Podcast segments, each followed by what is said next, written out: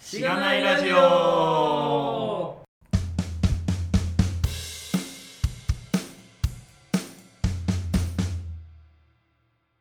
はようございます。おはようございます。ありがとうございます。お、本日もゲストの方をお迎えしてお送りしております。はい。えー、ひよこ大佐さんです。イェーイお願いします。はい、よろしくお願いします。あの、ツイッター転職で 界隈では有名話な。題になったひよこ大佐さんをお迎えできて光栄ですけれども、はいえっと、軽く自己紹介とかいただいても大丈夫ですか？はい、えー、ひよこ大佐と申します。えー、ちょっとですね、ツイッター転職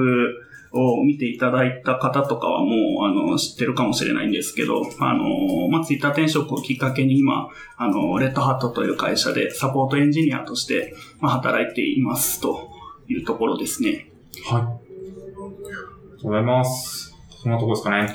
そうですね。はい。まあ、もろもろの詳しい話は後で聞けるかなと。はい。まあ、ツイッター転職なんぞやっていう人ももしかしたらいるかもしれないんで、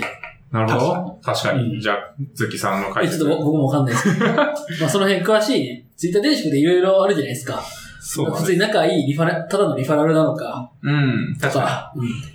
そうですね。まあ、その辺の経緯というか、そうですね。もう後で詳しくお聞けできればなと思っております。はい。よろしくお願いしおます。よろしくお願いします。今日ね、ちょっと、恵比寿の会議室で撮ってるんですけど、うんあ若干、大通りが近くにあるので、うるさいかもしれないので、うん。もし、あの、気になる方は、適宜、えー、イヤホン外しながら聞いてください。お願いします。ちょうど今もなんか通りましたね。はい。じゃあ、今日取り直してやっていきますか。はい。はい。じゃあ、まず、ポッドキャストの紹介をさせていただければと思います。えーこのポッドキャストは、SIR の SE から Web 系エンジニアに転職したんだが楽しくて仕方がないラジオ、略してしがないラジオです。題名の通り、SIR から物件に転職したパーソナリティのズッキーと、ガミが、近況を話したり、毎回様々なテーマで議論したりする番組です。しがないラジオでは、フィードバックをツイッターで募集しています。ハッシュタグ、シャープしがないラジオ、ひらがなでしがないカタカナでラジオでツイートしてください。しがないラジオウェブページがあります。しがない .org にアクセスしてみてください。ページ内のフォームからもフィードバックをすることができます。感想、話してほしい話題、改善してほしいことなどつぶやいてもらえると、今後のポッドキャストをより良いものにしていけるので、ぜひたくさんのフィードバックをお待ちしています。はい、お待ちしてます。お待ちしてます。はい。はい。ということで、えーっと、まあ、大体初回ゲストの方には今までのキャリアの話をお聞きしてるかなと思うので、えーそこから聞いていければなと思ってはい。おります。はい。えー、どっから行きますかね。学生とかですか？そこまで戻ります。か 全然いいんですけど。もともと、はい。なんか、こう、専攻的なところで言うと、はいは情報系だったりしたんですか？いや、もともとは、えっ、と、文学部に、あの、大学生の時は文学部で文学を専攻してて、どちらかというと、あの、まあ、日本文学とか英文学とかいろいろあると思うんですけど、はい。あの、クリエイティブライティングっていう、あの、小説を書く方の専攻。をしていて、まあ、具体的にその、なんて言うんでしょう。まあ、日本文学とか英文学も研究しながら、まあ、表現を学ぶみたいなところに。に4年間いましたね。なので、全然 IT とは関係ないところですね。こう、なんかどういう研究とかもするんですか？卒論みたいな。ああ、そういう、まあ、卒業制作はありましたね。まあ、一本自分との小説を書いて、まあ、それをあの、まあ、教授とかに見ていただいて、あの、まあ、OK が出るまでひたすらこう書き直したり、あの、ちょっと山奥にこう閉じ込められてひたすら 進捗が出るまで書く書くみたいなことを。えー、そんな小説家みたいな。すごい。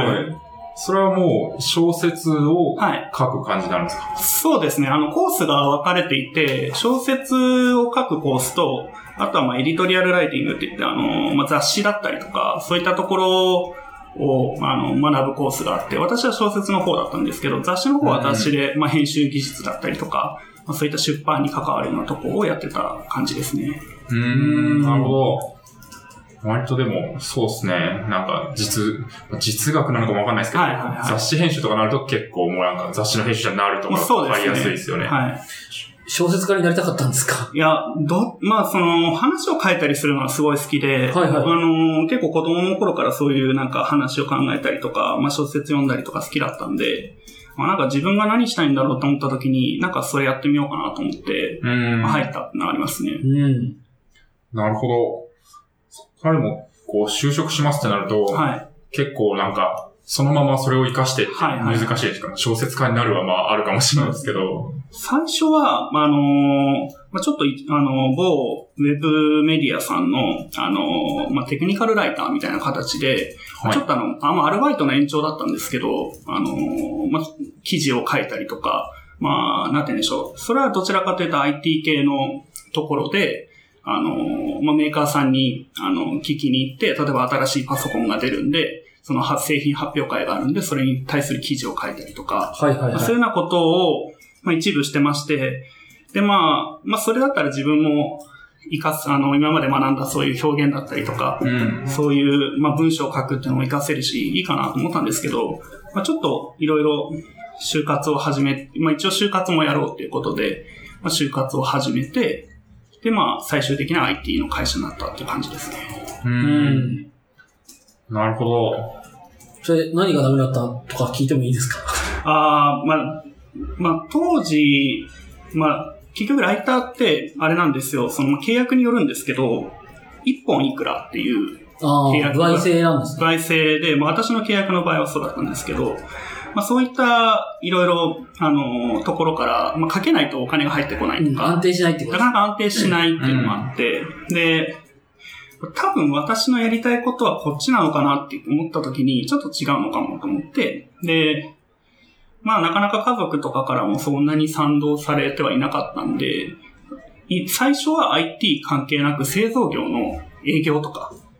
結構あの、なんて言うんでしょう、こう、みんなが受けるところを狙って就活を始めたんですけど、は当時、あの、震災のちょっと後ぐらい、何年か後ぐらいで、あの、うん新卒の採用が結構絞られて。就活が始まるタイミングも結構遅くなるぐらいで、あの、なかなかこう、まあ、氷河期まではいかないですけど、結構就活が厳しくて、私も多分50社以上は受けていて、はい。で、まあ、全部ダメで、うんどうしようってなった時に、そういえばまだ IT 系って受けてないなと思って、IT 系の会社を受け始めたような感じでしたね。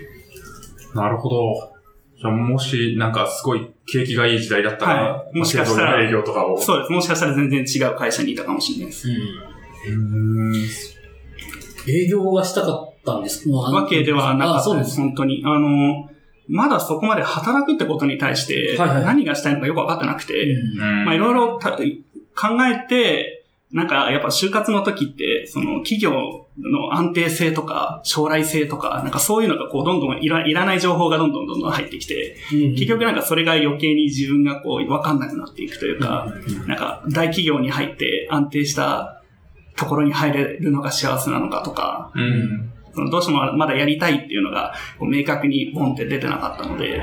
まあなんか悩みながらやった結果あんまりうまくいかなかったって感じですね。うーん。なんか全然そんな感じだった気しますけどね。いや、うん。な何したいとか聞かれても、いや、やったことねえしな、仕事みたいな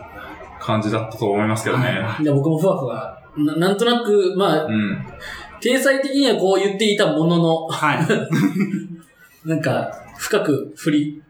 深掘られるとなんかすごい、当たり障りない会話しかできないみたいな。確かにね。うん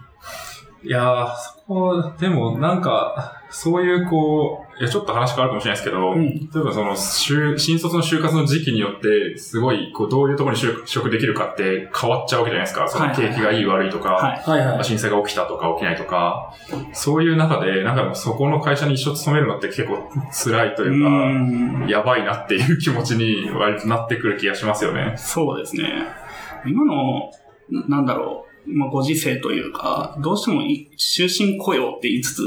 なかなか一社でずっと終わってる人ってあんまり見ないなっていうのもあって、うん。うん。まあ、新、新卒の時ってどうしてもその会社で一生働けるかっていうのも結構考えちゃうんですけど、まあなんか、今考えるとそこまで、こう、なんか気にしなくていいところを気にしてたのかなっていうのはありますね。うん。で、実際だって3年で3割ぐらい辞めるみたいな話もありますし、う。うんうん。3年で3割だったら、相当ですよね。そうです。そう3人に1人ぐらい辞めるとですうね。ん。ですよね。別にすごい、ものすごい特殊なわけではない。うん。普通にまあ自分が辞めることを考えても、すごい変な人ではないうん。感じはありますよね。なんか転職とかをちゃんと考え出すと、そのリスクエッジというか、うん。新卒の時のこう運の悪さをこう、ある種カバーできるのかなっていう気がしますよね。うん。とはいえ、こう、どうなんですかね、その新卒で入った瞬間に、まあ言うたら職種が一応レッテルとして貼られるのかな、みたいな。うああ、ん、あ確かに。確かに職種を変えるってなると、やっぱキャリアをリセットするじゃないですけど、うんまた一からっていうのがありますね。同じ業種だと、まあ、ちょっと積み重ねというか、前のキャリアをを経歴として積みながらってなりますけど、うん、確かに。まあとはいえ、なんか全然あれっていうのはありますけど、なんかでも、IT は結構、そういう意味では、なんかで、今この話続けるとあれですけど、あの、ひよこ、ひよこさんの話を、しろよ、みたいな。いやいや、なんか IT って結構その IT スキルっていうのをこれからどんどん、てかもうちょっとコモディティ化すると、うん。みんなが触れていいという風になると、その基礎スキルがあるっていうのはそれだけでも全然違ったり。例えば今、どうかわかんないですけど、サポートされてると、はいはサポートって別にテクニカルだけが本当に必要なスキルだけじゃないじゃないですかうん。その、相手の状況をおもんぱかったりとい。か、はい。なんかそういうのって別に、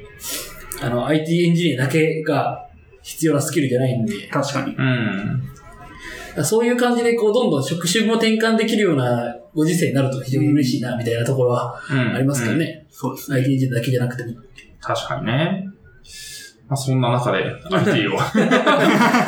IT というか、英国に戻して。そうですね。エンジニアを目指したからなんですか ?SE って感じですかね？そうですね。もともとは、なんて言うんでしょう。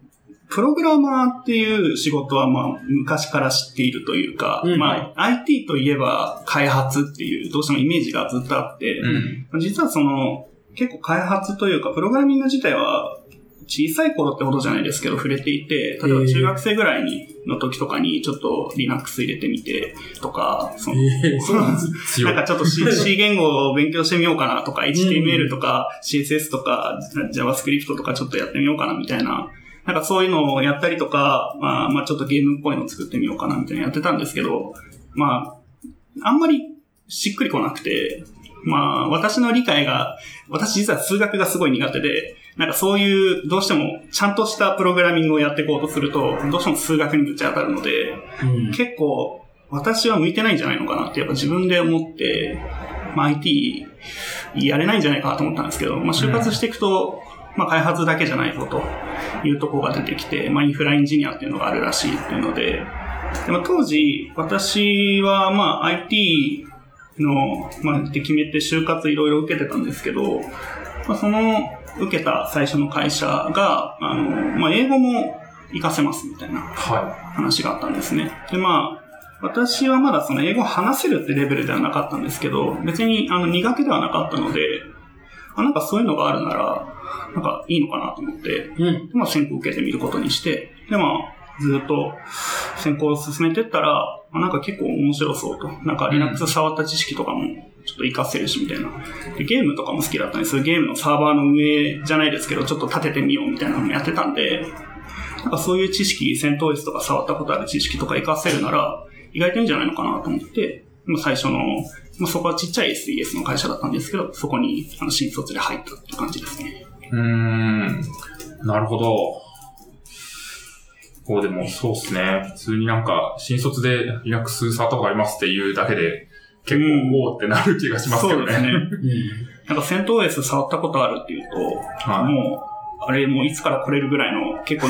来る会社もあって、ちょっとそういうのがあるんだけどみたいな、はい。ちょっといできればすぐにでもみたいな、ちょっと今考えるとやばげなあれはあったんですけど。逆に怖いですけど、そんな人足りないんだみたいな。はいまあ、確かになんかそこに、あんまりこう、嫌悪感を抱かないというか、こう危機感を抱かない人だったらうんいいみたいな。うんあとは、オンザジョブでやってくれみたいなのは、うん。まあなんかありそうう。なん話ですよね。そうですね。人が足りなかったら。うん確かに。最初の会社ではどういう感じのお仕事をされてたんですか？最初は、えっ、と、まあ、簡単な研修、まあ、なんかシスコのネットワーク機器の、まあ、資格を取っネットワーク系の資格を取ったりとか、まあ、LPIC 取ったりとかした後に、あの、まあ、日本の企業の、あの、海外の拠点の、まあ、なんて言うんでしょう、サポートをするみたいな仕事があって、まあ、いわゆるあのヘルプデスク的な業務なんですけど、うん。あの、まあ、その中にネットワークの監視だったりとか、まあ、あとはちょっとした運用だったりとかっていうのも含まれてるような感じで、まあ、そういうあの、まあ、オオペレーションセンターみたいなところで、まあ、電話とかを受けて、で、その、まあ、特徴としてはお客さんが海外のお客さんというか、日本、日系企業の海外の、あの、事務所から電話かかってきたりとか、あとはベンダーが海外だったりとかするので、うんまあそういうところでこう英語を使って、あのまあ、ベンダーの人とか、あの、通信キャリアの人と一緒に調査しながら、お客さんに英語で説明したり、まあ、日本のお客様で日本語で普通に説明したり、みたいなことをだいたい1年半ぐらい、最初の現場でやってましたね。なるほど。結構大変そうですけどね。いきなり、まあそんなにネットワークの知識とかもはい、こう、実務というか業務でつけていきつそつ、それを英語で説明するってことですもんね。そうですね。まあ、ただ、やっぱり、なんて言うんでしょう、一時対応する場所だったので、本当に深いトラブルシュートっていうよりは、うんまあ調査して、本当にすぐわかるような、例えばなんか、ここが切れてるみたいな、接続がないみたいな話だったら、すぐに回答できますし、じゃなければベンダーに聞くみたいな、結構なんて言うんでしょう、そんなに深いことはやってなくて、どちらかというと、と、そのコミュニケーションというか、英語で話してお客さんに説明することがメインみたいな感じありましたね。はい、はい、は多分一、一一年目の僕は、それの、そこの部署の統括をしてたんですよ。うんうんい。ああ、某 F 社で。ぼえぼなるほど。そういう、うんサポート的な。ね、イメージはつきますうん。僕も、だから1年目、シスコの CCNA とか、はいはいはい。はい、取って、それこそ ITIL とかを取って、で、その、なんかファーストとかセカンドとか言われるんですけど、うんうんうんうんその、一時受けのことをファーストって呼んで、うん二次対応のことセカンドって呼んで、で、サード開発みたいなのがいてみたいな。はい。僕らはその、受けて、うん。に、その、今でいうセカンドみたいな人に、こう、エスカレーションで電話をするみたいな。そうですねまあ、深夜とかに、こう、起こすみたいな感じの、うーん。深夜4時とかに、こう、すげえ眠そうな声の、相手に若干綺麗に気味になりながら、こう、怒られつつ、みたいな仕事でしたね。憎まれ役の感じがありますねそうで。なるほど。その、こう、セカンド？セカンド以降の人は、はい日本の会社ってことですか、まあ、結構、なんて言うんでしょう。例えば、一個の、えっと、案件だけじゃなくて、いろんな会社からいろんなのが来てるんで、はい。まあ、そのエスカレーション先が外国人だったり、日本だったうんり、社内の人だったり、いろいろ、まあ、その案件によってまちまちだったんで、はい。まあ、いろいろって感じですね。なるほど。この中、まあ、インターフェースを担ってるような、そうですねのがファーストなんですね。で、まあ、日本語も喋れるし、英語も喋れるぞ、みたいな。そうですね。で結構ね、そういう、おあの、と、ところは結構フィリピンとかにもあったりするんですよ。ん。うん。そのデータセンターが。あの、センターっていうか、そのサポートセンターが、なんかこう、いろんな地域にあって、うんうん。とりあえずその、その時間、時間帯は、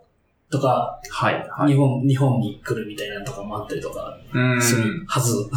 まあ、場所によると思いますけど、全然、その、時間によって、その、会社に。うん仕事の時間がこそうそうそうそうう変わっていって、うん次々にこうここの担当ですね、みたいな。うんグローバルでなんか、そういうこう、切り分けられてると。なるほど。そこはなんか、すごい珍しい職、職種というか仕事な気もしますけどね。うんデータセンターとかのサポートだとそういう感じですよ。はいはいはい。そうですね。んなるほど。そこそうですね。なんか、どうなんですか？働き方とか、はい。こう、働く個人としてのなんはいはいはい。か楽しさとかっていうと、どんな感じでしたか？最初はやっぱ英語に戸惑って、まあ、その読み書きはできるんですけど、どうしても喋るってことを今今までしてきてなくて、あその、実際に電話で喋るが結構ハードルが高くて、これ本当に英語勉強しないとやばいと思って、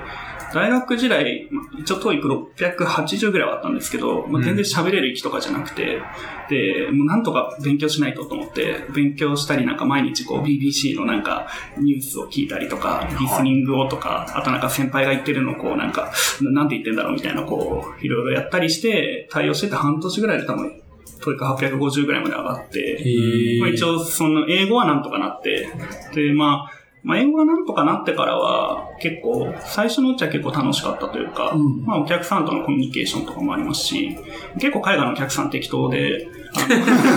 適当でっていう言い方がいいのかわかんないんですけど、うん。まあ、オーラがというか、結構日本のお客さんだと、ちょっとでも障害が起きると、こう、とにかく原因追求、原因追求みたいな、なっていくところなん説明しろみたいなはい。もう海外は、その、まあ、そんなに使ってないしいいよみたいな、こう、ゆるい感じとか、まあ結構停電とかもあるんで、停電じゃないみたいな、こう、結構ゆるめのあ 方も多かったですかね。なので結構あの、電話口で、なんか障害対応頑張ってねみたいに言われたりとか、結構まあやってて楽しかったなっていうのもありましたけど、まあどうしても技術寄りのことやってないので、うん。まあ結構その、まあいろいろ、なんて言うんでしょう、もう30超えてきてっていう方とか結構現場ずっといてって方もいたんですけど、なかなかこう技術的に蓄積されていかないところではあるので、うん。ちょっと自分のキャリアを今後エンジニアとして考えたときに、このまんまでいいのかなと思って、で、まあ最初は全然それでいいんですけど、なんかこう、ずっとその現場に居続けると、このままだとエンジニアとしてダメになるんじゃないって思って、で、ちょっと社内で、あの、SI の部隊を立ち上げたいっていうのがあって、で、まあ構築とかそういうのをするような部隊を。そうですね、するんで、まあ誰かってなった時に、ちょっと私に声がかかってきたんで、じゃあやりたいですって言って、で大体、まあ、数年経たないうちにそこは抜けて、まあ一旦社内に戻ったような形ですね。うん。なるほど。そっから先は開発に実際関わっていく。どうなんでしょう。基本的には、なんて言うんでしょう、インフラなので、あの、例えば、えっ、と、まあ、Linux サーバーをつこういう風に作ってくださいっていう上の会社からの、うえっと、依頼があるので、えっと、それに対して、まあ、ドキュメントを書いたりとか、まあ、その上から来た指示通りに、こう、サーバーをセットアップして、みたいなことを、だいたい1年ぐらいかな、ぐらいやってましたね。う。うんん。なるほど。あんまりオンプレクラウド関係ないかもしれないですけど、はいオンプレとかですか？えっと、その時はほぼオンプレでしたね。ん。うん。ほとんどオンプレ。まあ、その、受けてる会社の関連とかもあるんですけど、はいはい基本的には、ほぼ全てオンプレっていうのはありました。なるほど。じゃあ、どうなんですか？実際にじゃあ、はいこう、クライアントさんのサーバールームみたいなのがあって、そこに行って。そうですね。あの、まあ、データセンターだったりとかに、はいまあ、楽お客さんが借りてるんで、まあ、そこで実際にセットアップしたりとか、うん。またはその上の会社さんが間噛んでるので、そういう人たちの一員として一緒に案件やったりとか、うん。そういうのありますね。その人たちのこう、名刺持ってるみたいな。そんなイメージですね。なるほど。そこまでも実際手を動かすっていう意味では、かなりなんか勉強になるというか。そうですね。まあ、どうしても、なんて言うんでしょう。まあ、取ってくる案件とかも、うん人数も本当少なくて、本当3、4人とかそんなレベルおのチームだったので、まああの、まあ、取れるもん何でも取っていこうってやっていくと結構難しくて、まあ、例えば自分たちわからないけど、とりあえずやってこうみたいなのをやってって、結局めっちゃ頑張らないと無理で、本当死ぬ気になって残業して勉強してみたいなのも、まあ、何個かはありましたし。うん。まあそうしないと、会社としては、ねまあその、い対応できる案件の幅が広がらないから、そうですね。まあ、断っちゃうとどうしても次がなかなか来ないとか、うんそういうのがあるので、難しいところですね。確かにそうっすよね。まず勉強してっていう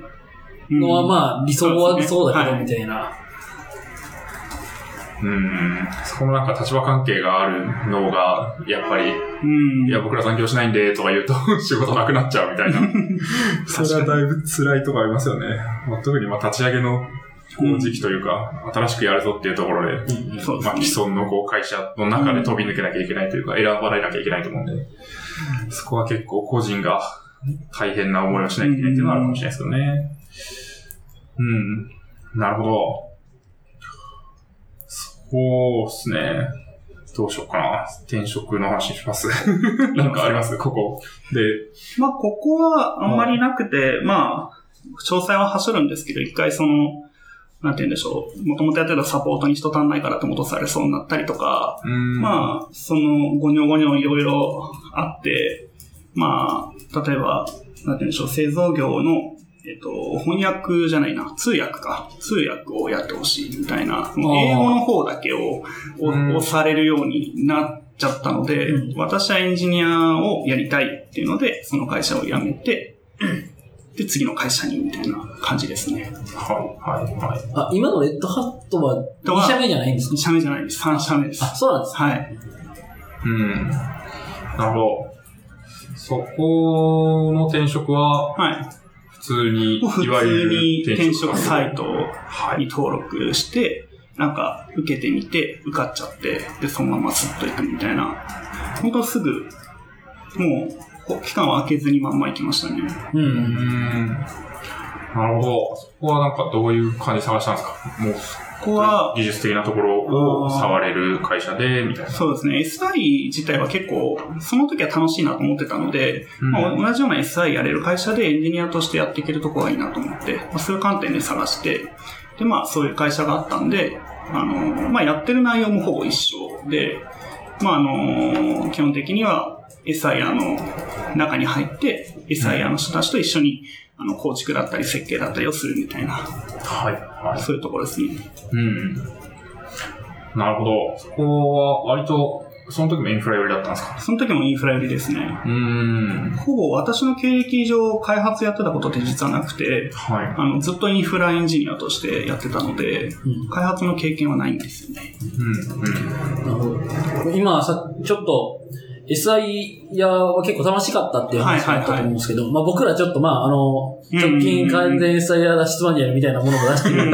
なので、あれなんですけど、うん。逆にその SI で楽しかったみたいな部分の話もちょっと聞きたいなと思ってて、うん。なんかどういう部分が楽しかったのかみたいなあのを聞いてもいいですか？あ、はい。あの、インフラ特有なのかもしれないんですけど、うん。結構、あの、なんて言うんでしょう。例えば普段入れないようなところ、キャリアさんだったりとか、はあの、のデータセンターに入って、こう、こうケーブルを挿してみたいな。で、私がミスると、あの、下手すると、あの、日本のネットワークが停止するみたいな、そういう本当にあの、個人ではできないレベルのものだったり、あー1台何億ですみたいな、ルーターのセットアップみたいな。ルーターと言いつつなんか、なんだろう、もうララック1個まるっとルーターで。なんか、こう、シスコのバカ高いルーターがあるんですけど、はいはいはい。なんかそういうお化けみたいなのをちょっとセットアップしたりとか、まあ、それ以外にも、なんか結構や自由にやらせてくれるところで、あの、やりたいって言えば結構いろいろできたので、うんうん。まあ、それこそ今ちょうど仕事にしてるアンシブルもそうですけど、そういった自動化の話とか、クラウドに関わるようなところとか、結構その、いろいろ触って、いろんな環境を試せたのは楽しかったなって思いますね。だからそういう、まあ、言ったらちっちゃいウェブはいベンチャーでは扱えないような大きいインフラに関わる、その国内のインフラに関わるはい案件を、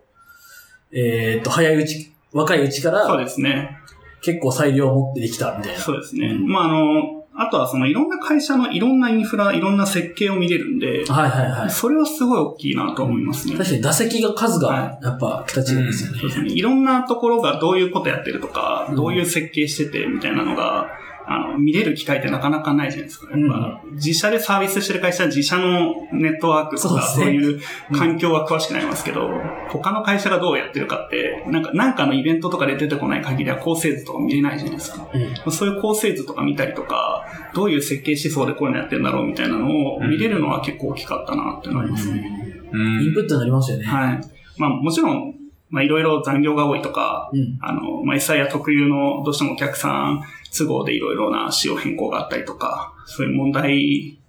なところはあるんですけど、うんまあ、プラスに考えれば、そういういろんな経験はできたのかなってなりますね。確かに環境が変わったら、それだけで勉強、そうですねそ、そこにキャッチアップしないといけないっていうのもありますもんね。そうですね。うん。それは必然的にちょっと、まあ、うん。自分がどこかで頑張らないといけない。そうですね部分が、まあ、環境的にあったけど、はいそれはそれで楽しかった。楽しかったですね。うん、うん、うん。なるほど。いいっすね。SI のいいところをちょっと喋っていきたいですよね。このポッドキャストでも。うん規模のでかさとか、いろいろ見れるっていうのは確かに、うんなかなか今できないなってありますね。確かに、そこか、まあ、2社目もじゃあ、そういう、こう、魅力みたいなのは仕事の中ではあったんですそうですね。そこがやれるところがいいなと思って、うんまあ選んだのはありますね。なるほど。からでも、なぜまた転職するみたいなのかみたいなところを聞いていきたいですけど、はい。そこはなんか、どういう経緯だったんですかね？もともとは、あの、まあ、ツイッター転職の話になるんですけど、はそこまで強い転職も、俺は今から絶対に転職をやってやるぜっていうい。意欲はそんなになそうかったですね。意思はなくて、まあ、半分愚痴がこもりつつ、半分いいところあれば行きたいなっていう。まあ、どうしてもその、まあ、お給料があまりもらえてなかったっていうのと、で、結構現場からすごい評価はされてたと自分では思っていて、結構その現場からもいろいろ言われてはいたんですけど、なかなか実社の中、その SES の会社特有なんですけど、現場と評価する上司は場所が全然違くて、全く自分のことを見てないので、まあ、そこの評価をどうするかっていうと、例えば資格をとどれだけ取れてるとか、社内のイベントにどれだけ参加してるとか、そういうちょっと自分の思うエンジニアの正しい、なんていうんでしょう、評価軸と、ちょっと違う評価軸うんがあって、まあそういうのを考えると、まあ、やってることは今楽しいけど、なんか、ちょっとなっていうのもあって、で、まあいいところが、そうですね、もやもやっとしてて、いいところ、なんかないかなっていうのがあって、ちょっとあの、まあ、こういうことが一応今まで、SIA の中でやってきたようなこういうことができ、できるんですけど、誰か、もしなんか声かけてくれないかなと思って、ツイートしたような感じですね。なるほど。やばいですね。でも、社内イベントに参加してるかどうかで評価が変わるっていう状況が、やべえなって感じしますけどね。どうしてもその SES ってはい貴族意識が薄くなってっちゃうんですよ。そうんの、社内にいないので、基本的に。ってなると、どうしてもその社内のイベントだったりとか、自社にの活動だったりとか。そうですね、記者日が あったりとか。はい。そこをどれだけこう自社にコミットしてんのみたいなうんところが評価軸になっちゃって、うん。でもなんか個人的には、その、常駐してる会社でやってることが楽しいんですけど、自社でやってることは、まあ言っちゃえばそんなに楽しくなかったんですよね。うん。なので、まあちょっとそこがズレがあったのかなってなりますね。うーん。なんでその記者日を、はいとか、その、会社のイベントを大切にするんですかね？多分貴族意識なんだろうなって、どうしても貴族意識が薄れてくるんで、向こうとしてはそういうのを通じて自分たちはつなぎ止めてる。つなぎ止めてるっていううん。多分その、まあ、例えば、あれですね、その、社員間のコミュニケーションが少ないからバーベキューやりましょうみたいな、そういう多分発想。なんだろうな。結構エンジニアってそういうの嫌がる人も多いんですけど、ん多分向こうはそれが正しいと思ってやってるので、まあ、そうしないと、なんか、スキルつけてやめちゃって。かもしれないし、まあ多分 NG だと思うんですけど、なんかお客さんのところとか、まあ、派遣先とかに、こう、取り込まれていくみたいなそうですねの。もそういう流れももちろんありますね。と思うので、そこを、同じ会社だよねっていうのを出していきたいっていうことなんでしょうけどね。うん。なるほど。確かに、だから推しポイントが違うんでしょうね。その、いろんなところでいろんな経験ができることが、うんうんうん。まあ、その、エンジニアとしてはうん。嬉しいけれども、はい。なんか、た、た、なんか仲いいはいはいはい。ところに行きたいわけではない、はいはい。みたいな。まあそうですね。確かに。割と、まあ特になんか、本社にいるような人とかになると、まあそのビジネス側の人とかもまあ多いと思うので、まあそことのギャップがあったりとかうん。するのかなっていう、まあ営業サイドというか。確かに。SS の会社って結局 IT 企業ではないんですよね。うんその人材を派遣してる会社になっちゃうので、やっぱそこの認識のズレみたいなのはやっぱ出てきちゃうのかなっていう。なるほど、なるほど。まあ、僕とか、その、今、ウェブの、まあ、ベンチャーみたいなところにいるのであれば、なんか、同じ、一緒に働いている人たちと仲いいというか、仲良く、あの、意識、同じ意識を持って同じサービスを作ってるみたいなところも踏まえて、まあ、その、楽しいですけど、うんその、SES を、で、その、SIR を選んでるうん人たちにとっては何がいいのかみたいな話は、うんいろいろあるんでしょうね、その、うーん。方向性が。そう。欲しい環境の方向性が。うん。確かに。まあそもそも結構むずい気がしますけどね。実際に一緒に働く人はこの派遣先の人たちだったりするわけじゃないですか。はなのでなんか会社としてはもうなんか構わずにやらせてほしいみたいな、そういう感じにに。なりそうですけど、まあ会社的にそれはちょっと、あの、プレゼン下がるな、みたいな、うんあると思うんで、そこの利害が一致しづらいような構造は、まあ、どうしてもある気がしますね。そうですね。こうもうなんか、割り切ってやってくれる会社があればいいんでしょうけど。うんどうなんですかねいかに、こう、なんか、いい、うその、請負先うんを探す営業がど、どれだけいるかみたいな、うんそういう話になってくるんですかねその、うそね。ん。この会社はこういう風に、なんか受け取り、受け、その、派遣受け体制が整っているとか、うんうん。確かに。ウェルカムな雰囲気とか、わかんないけど。そうですね。そういう炎上、炎上しづらいとか。そういう現場ばっかりだとね、確かに。まあ、いい、いいかもしれないですね。その、そういう現場ばっかりを取ってくる営業がいる SES に行きたいって思う人は多いかもしれない。うんうん、確かに。うん。もったいないですよね。なんか、行きたい、多分、いろんな経験したいっていう人はいて、そこは別に、他が嫌じゃなければ居続けると思うんですけど、うんなんか他の、まあ、理由によって、評価制度とか、まあ、給料はまあわかんないですけど、うんそこら辺をなんとかすれば、とどまってくれたのにっていうのはあるの確かにで、そなんかすごいもったいない気がしますけどね。うん。なるほど。そこからまあそうですね、転職をされるとはい。いう感じですね。どうしようかな、もうこの流れで聞いちゃいますか。はい。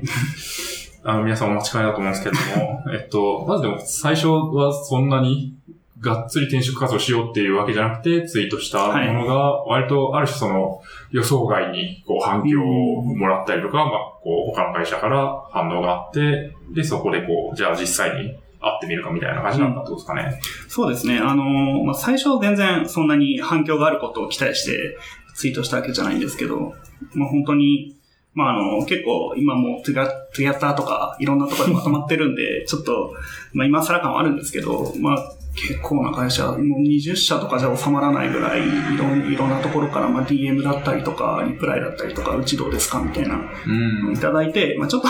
内心慌てつつ、まあ、ちょっとこれも、まあ、いいきっかけですし、まあ、せっかくいただいてるチャンスなんで、で、まあ、いろいろちょっと見てみようと思って、あの、実際に多分5、6社ぐらいは、あの、ちょっとお話を聞きに行って、そうですね、あの、まあ、どういうことやってるのかとか、会社の雰囲気とか、まあ、実際そのエンジニアの方が声かけていただいてるケースも多かったんで、例えば、そういう選考に行く前にどういうことやってるのかとか、そういうのをあらかじめ働いてる人から聞けたっていうのは結構大きくて、うん。なんかそういうところをも聞きつつ、まあいろいろな会社を受けてって、まあ最終的に今はレッドハットっていう会社に転職をしたって形ですね。うん。うん。うん。なるほど。そこはでも、すごいですね。意外と見てくれてる人はいるんだなっていう感じもしますよね。うんなんか全然私と普段交流してなかった人とかもはい結構声をかけていただいて、なかなかこんなにもらえるとは思ってなかったので、びっくりしどうました。いう、なんか、感じで火がついていったんですかね、その、初めっからバーって来たわけじゃないとは思うんですけど。ま一番大きかったのは、はいあのーまあ、まあ、Google で働いてた方が、うんうん。うちどうですか ?Google って言うんですけどっていうツイートをしたぐらいから一気にバーンと伸びて、やっぱりその、まあ、結構誤解されたりするのが、声がかかってるから、じゃあもう先行飛ばしたりとか、先行何段か飛び越してとかは特になくて、うん。うん基本的にはうちってどうですっていうぐらいのその、来て受けてみませんかぐらいの感じなんですけど、なかなかやっぱそういう、まあ会社の名前のインパクトだったりとか、っていうのもあって、すごいそこからまあいろんな会社さんだったりとか、この会社から声がかける人材なんだったらすごいだろう、みたいな。あーのももしかしたらあったかもしれないので、うーん。確かに、うち、Google って言うんですけどっていう言い方がいいですね。知ってるわ、みたいな感じがありますけど。はいなるほど。そう、でも今、この、多分元々のツイート見たらもう1458リツイートされてて、まあその後の話も、はい後リツイートもあると思いますけど、はいかなりまあ広まったんだなっていう気がしますよね。うん。確かにな。そこはでも、なんか、えっと、誰、まあ別にすごい広まることが全ていいってわけじゃないと思うんですけど、仮になんか、誰でも何か自分の経歴書けばそうなるわけじゃないなと思ってて、はいはいはい。なんかそこの、こう、いなんですかね、注目を浴びた内容だったりとか、っていうところら辺なんですかね。実際に誘っていただいた方から、なんで声かけていただいたんですかって聞いた時に分かったのは、まあ、その、経歴というか、やれることがまとまってるっていうのは、結構言っていただける方が多くて、うん。まあ、その、ツイッターでどうしても140字っていう制限が、まあ、いろんな方法を使えばそう、その限りではないですけど、基本的には140字以内につぶやくっていうものがあるので、その中に自分がやりたいことと、できることと、給与レンジとか、そういうところが結構盛り込まれてたので、声をかけやすかったっていう人がいましたね。そういうことを言っていただいた方はいました。なのでうんおそらく誘う側からすると、そういう、この人は何ができて、どういうことがしたくて、大体どれぐらいの報酬を求めてるのかっていうのが、まあ、明確に書かれてる方が、あ、この人ならっていうのがあったのかなって思いますね。うーん。確かに。割とそう、今、その、元々のツイートを見させていただいてるんですけど、はいその、年収レンジと、はい。とまあ、どういうことができます？例えばなんか、ネットワーク系統とか、はなんか、AWS とか Azure の経験あります？とか、と英語で、こう、技術文章を読めます？とか、技術上の会話できます？とか、はい。めちゃくちゃ具体的に書いてあって、はいはいはいそれは確かになんか、それに当てはまる仕事がいっぱいあるだろうなっていうのがなんか想像つく気がするので、うん。結構そこは、そうですね。なんか、何ができるんですよっていうのをちゃんと書くっていうのはそうですね。いいのかもしれないですね。は確かに。なんか英語をできるっていうのも割とそのユニークかなと思ってて、そこら辺も結構ありましたが、それなんか外資系の会社とかに声かかるっていうのは、外資は、どうしても、その、まあ、会社の環境だったり、まあ、職務上どうしても英語が必要っていうところもあるので、やっぱりが英語ができるっていうのが、外資の会社を受ける際は、すごい大きいかなっていうのはありますね。うんなかなかあの、インフラエンジニアで国内の会社を受けてるだけだと、別に英語ってそんなに重要視されないというか、まあ、 TOEIC 何点ありますって言ったら、お、すごいね、みたいなぐらいのレベルで、まあ実際入ってもそんなに英語を使う機会って、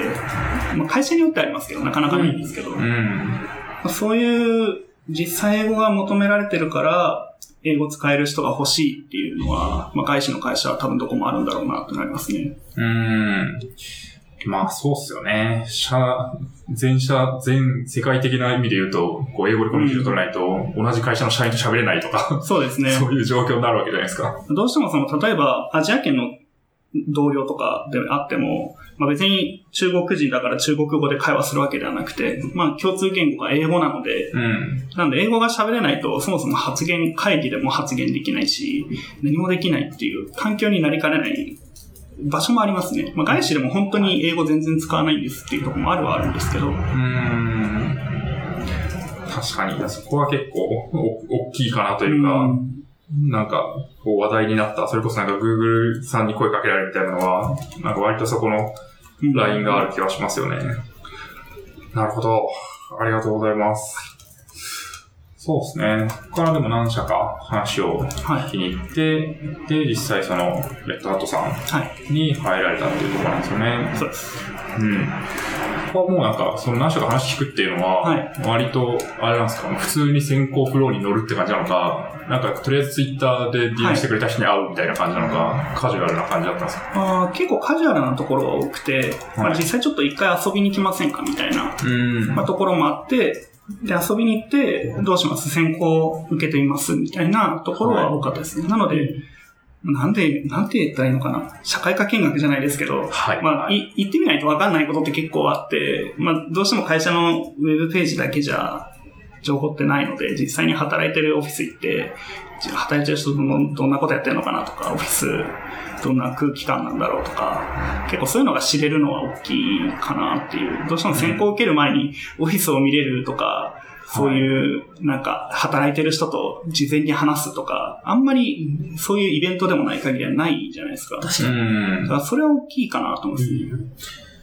に。なるほど。な何社ぐらい行かれたんですか？遊びに。あ遊びに行ったのは、多分、5、6社ぐらいかなと思いますね。結構、その、はい遊びに行く、カジュアルに行っていて、5、6社は結構多い気はいはいはいがします。うんまあ、その、やっぱり、向こうからこういうことやってますっていうのがあるんで、ちょっと気になるなとか、っていうところは見たりはしましたね。なかなか、やっぱりでも、そう、声声かかってもちょっとめんどくさかったり、うんなんか、先行か、その、あやふやな時に行っても、みたいな感じになっちゃって、こう、行かないみたいなのは、あるんじゃないかなと思ってて。まあ確かにね、なんか転職をすぐにすると言えないのに行っても申し訳ないのではないかみたいな。それはまあ、そうですね。最初は僕もありましたね。転職活動するとき。うんなんか、まあ、向こうも、なんて言うんでしょう、もうこの人絶対来てほしいっていうよりは、やっぱり来てくれるといいなぐらいの感覚で声かけてると思うので、まあ、私もその実際に会うことで向こうもこの人と本当に一緒に働けるかなっていう判断材料になりますし、うん。まあ私もなんか逆にこの会社どうなんだろうっていうのもありますし、なかなか、まあ行って損になったなってことはないかなと思ういますね、ん。逆に。逆になんか、あの、最近聞くのは、カジュアル面、カジュアル、なんかこう、カジュアルに遊びに来てくださいからの、はいなぜ、なぜこの会社を選んだんですか問題は、はいはいはいはい。どありました、実際？はいなぜ、まあ、なんて言うんでしょうね。結構あれ低ケークというか、うん。もう、まあ、旗から聞いてると本当に意味わかんないんですけど、うん。まあ多分聞きたいことは、なんでうちの誘いに乗ったんだろうっていうことなんで、まあ、はいはいはいまあまあそこ、まあ、聞いてくるとこもありますけど、うん。あんまりでも外資の会社では聞かれなかったかな。なんか、何がしたいかっていうのは聞かれましたけど、あはいはいはい。なんでとは聞かれなかあったかな。どういうことを期待して、うちの会社うんそうですねをうん。遊びに来たの？みたいな、そのぐらいのテンションってことですね。うんなんか、確かにちょっと、ね、あの、多分、そういう言われ方がもう悪い気がするして、うんその、そね。すごい、ツイッター上では、その、、はいや、なんか遊びに行っただけなのになんか、絞りを聞かれたみたいな。いやいや、まあそれは、純粋になんか、次の会社で、次の仕事どういうことしたいかみたいなぐらいのテンションなのかもしれないですよね。まあ聞き方も悪いですよね。ちょっと、もう少し砕けた、あの、カジュアルだって言ってるんだったら、もうちょっと砕けて、あの確かに確かに。、もう少し聞き方があったんじゃ、あると、多分お互いにこう、なんであいつこんなこと言ってとか、うんあの、なんか絞りを聞いたら誘ってくれたからみたいな、そうそういうこと聞いてんじゃねえよみたいな結構うん言ってる人もいますけど、まあ、多分お互いのコミュニケーションの問題なんだろうなっていうのはありますね。うんそうですね。なるほど。え、でもその辺をなんかこう、あの、初めの初めツイッターはでそういう感じになって、え、はいはい。でもなんかこう、前向きにいろんなとこに行はいはい行くっていうのを、しかもあんまりこう、まあ、恐れもなくというか、ん。なんていうか、うーん、うーんって言わずに、ああ。行くっていうのは、完全になんかせい、それが成功につながってるんだろうな、みたいな気はしますね。なんか僕もずっと悩むたちなんで、なんうか、ん。むにゃむにゃむにゃむにゃ。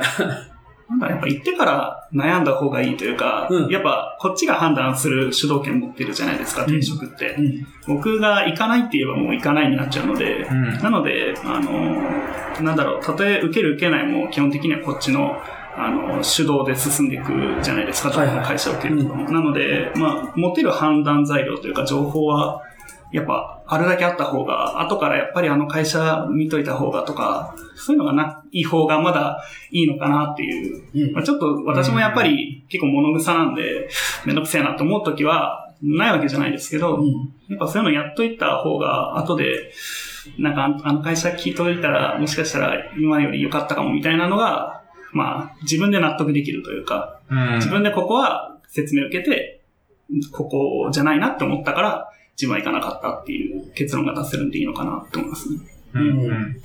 いいっすね。でも、転職は結構、こう、受ける側に主導権があるっていうのは、なんかう、んそうなんですけど、あんまりこう、きっと聞いてる人からすると、うん。なんか、評価されるんでしょみたいな、思いがちな気がするので、あそこ、いや別に、あの、行かなくてもいいんですよ、みたいな気持ちで、そうですね。なんか、そうですね、対等な立場だよっていうのを意識してやれるっていうのはすごいいいなと思いましたね。まあ、なんかそれはそのツイッター転職で、そのツイッターで休職したっていうのもああるし、多分、給料のレンジを先に提示していたからっていうのも、うん。なんかそこに繋がるんでしょうね。そうですね。まあ、本来、あれですからね、会社と個人ってやっぱ対等な関係のはずなんで、うん別に雇われてるからとか雇ってるからうんぬんっていうのはないはずなんで、う。うんん。だからなんか変にへりくだったり、まあ、逆に変に傲慢になる必要もなくて、うん。まあお互いの、まあなんだろう、面接官とか人事の人とかエンジニアもみんな人間なんで、お互いに話して、どういう、向こうが何を思ってるとか、そういうことを考える方が大事なのかなと思いますね。うん。確かに確かに。あと、こう、ちょっと聞いてみたいのが、ちょっとどこまでやるかわかんないですけど、割となんか、こう、それまでの、ある種待遇だったりとか、に、こう、不満があって転職をしよう。まあ、ツイッターでツイートしたわけじゃないですか。うんうんうんなんか、思ったより、評価してくれる会社あるなっていう感覚でしたか、例えばなんか、こう、給与レンジだったりとか、はいはいはいまあ、働く環境だったりとか。そうですね。あのーもともとそんなに評価されると思ってなくて、うん割とあの、一個一個の技術って私、そんなに飛び抜けてるわけじゃなくて、まあ、言うて、その、例えばネットワークとかも私よりできる人とも全然いるし、で、サーバーのこう、そういう Linux だったりとか Windows サーバーだったり、そういう知識も私よりできる人いっぱいいるし、まあ、英語だって私よりも人いっぱいいるしっていうのがあって、まあ、言うてそうでもないんだろうなと思ってたんですけど、まあ、やっぱ聞いてみると、聞いてみていろいろ思ったのは、合わせて、合わせてこういろいろ持ってると強いのかなっていうのは、評価されやすいのかなっていうのは感じましたね。うん。まあ、なんか、例えばで言うと、その、マイスのインフラの知識とはい英語とか、はいそういう話ですかね。そうですね。まあ、なんかスキルの掛け算じゃないですけど、これとこれとこれとこれを持ってるみたいな、うんまあいろいろな、まあ武器ってほど武器じゃないですけど、まあいろいろ持ってる方が、まあ向こうからしても、あ、じゃあこの人にはこういうのお願いしやすいとか、うん。あの、こういう場面で活躍できそうとか、まあ今やってる私の仕事とかもそうなんですけど、意外とその、例えば今、アンシブルのサポートだとしても、アンシブルだけ知ってればいいわけじゃないので、うん。それに関わるいろんな技術があって、それプラス例えばコミュニケーションに英語が必要ですとかっていう、その、いろんなスキル、その周辺のスキルっていうのがあるので、そういうのをいっぱい持ってる方が、なんか転職とか、その、新しい何か仕事をしたいって時に役立つのかなっていうのは感じましたね。うん。うーん。あでも、すごいいいですね。多分、なんか世の中には、僕らが全然まだ知らないような仕事っていっぱいあって、うんそれはでも、ある仕事は、あるスキルとあるスキルを掛け合わせてやると、めっちゃワークするみたいな。うん。でも、個別のスキルは別に全員に勝ってる必要はないみたいなのは多分いっぱいあるんですけど、全然知らないからこそ、そこはなんか、たくさん武器を持っといて、うん。こんな武器ありますよ、バーン出すと、うん。なんか、あ意外と、あ、そういう人まさに欲しかったんだよ、みたいなうん。会社が、まあ実はあったりするってことですよね。あと、英語ができるってどうなんですかね？そのエンジニアとしては、英語ができます、ドキュメントが読めます、だから、ドキュメントが読めるものは使えます、みたいな、うん。だ完全にそうじゃないんですけど、うん。なんか、ね、そういうのもあって、なんか、キャッチアップしてくれそうだな、みたいなのも、なんかまあ、ない、なくはないんじゃないかな、みたいな。確かに、まあ、英語できるのレンジもやっぱあるんであれなんですけど、はいはいはいまあ、一般論で言うと、やっぱり英語ができる方が、情報のキャッチアップも早いですし、うんまあ、一時情報って結構英語だったりするじゃないですか。そのプロダクトの公式ドキュメントが英語しかないとか、なんかその、日本語の情報が、どうしても不正確だったり、遅か、あの、更新が遅かったりとかして、キャッチアップできないところを英語でキャッチアップできたりとか、まああとはその、まあ、それこそ GitHub 上のそういうディスカッションというか議論みたいなとこも英語を読めれば何を言ってるかわかるし、逆に自分からこう参加してって、こういう今問題があるんだけど、どう思うみたいなのもやりやすいし、うん。そういう意味だとやっぱりエンジニアって、英語ができる方がもちろん、なんかいろんなところで生きてくるなとは、その業務で100%英語を使わなくても生きるんだろうなと思いますね。うん。なるほど。うん。いや、なんか、港川さんも、アンドの才能とか言ってますけど、そうですね。そういう風に、いろんなスキルを合わせ持つっていう、うん。うん。うんそれだけでこう、ユニークネスになるというか、確かに。今、その、多分今持ってるスキルを棚卸しすると意外と、あ、意外、なんか何個か持ってんな、みたいな、うんなる気もするので、うん。そこのなんか棚卸しとかも必要なのかもしれないですね。うんうんあとなんか、そう、ツイッター転職で一個聞いてみたい、質問もない質問かもしれないですけど、あなんか、ひよこに続けハッシュタグとかあるじゃないですか。はいはいはいはい。あれなんか、見てるんですか？あれは、一応、たまに見てます。本当ですか？まあ、あのタグ、実は私が作ったわけでも何でもなくて、そうですよなんか気づいたら出来上がってたんですけど、あの、発祥とかわかんないですか？発祥は、あの、カニさんという人がいて、はい。あの、彼だったかな？確か彼が、えっと、はい。そのハッシュタグを作って、まあ、どんどんツイッター転職やっていきましょうみたいなので、こう啓蒙じゃないですけど、あの、こんなテンプレートを用意しましたとか、いろいろやった結果、一応定着をしてきてるうんハッシュタグみたいで、ちょいちょい見る気がします。確かになんか普通に、1日1回ぐらいは誰かしらツイートしてますね。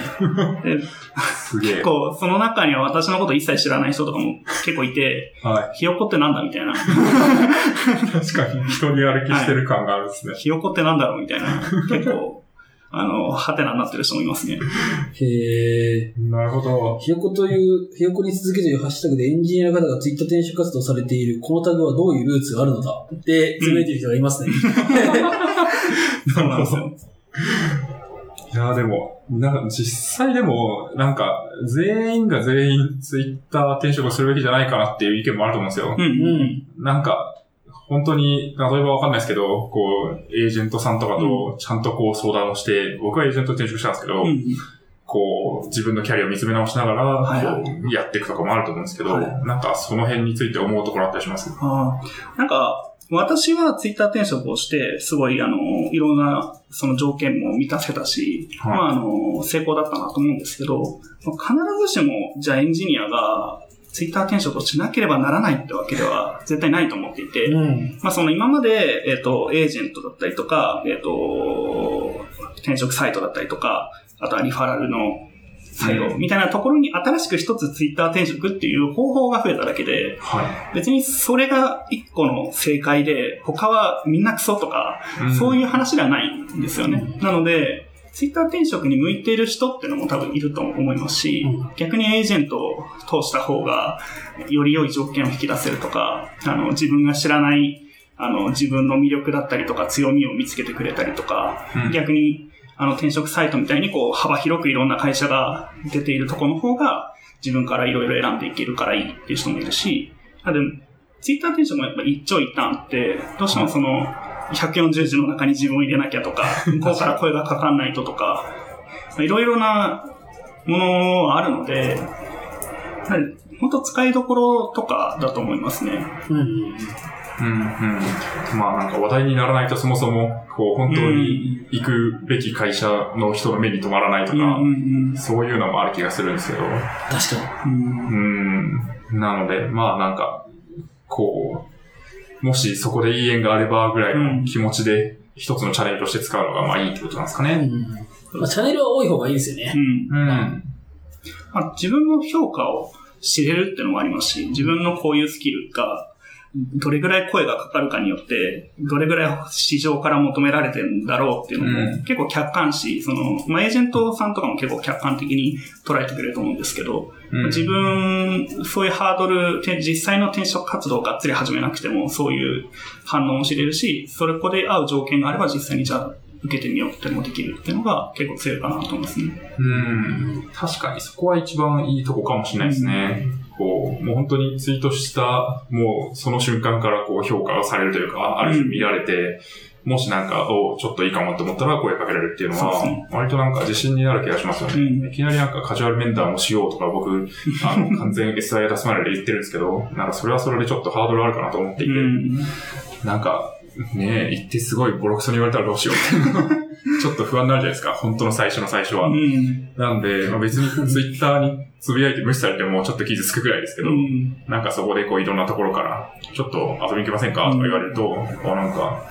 俺にも需要あるやんけみたいなので、まあ、自分に自信を持てるっていうのはあるかもしれないですね。まあつぶやくリスクは基本ゼロですからね。そのうんなんか自分がコストをかけたり、めんどくさい何かをしてるわけじゃないので。確かに確かに。赤割れしてなければ。うんしかもこのひよこに続けっていうハッシュタグがあれば、こう、言うたら、こう、あのーんここにある、見る人はいるから、このハッシュタグ。ああ、確かにね。それだけでこう、入る率が上がりますよなんか、何もなくただつぶやくだけとか、みたいなんじゃなくて、うん。しかも全然知らない人がただツイッター転職だって言ってつぶやく。じゃなくて、ひよこに続けっていうのがあるから、すでに。確かに、ここをウォッチしてるなんか人事の人とか、うんまあ採用担当のエンジニアの人とかいそうっすよね。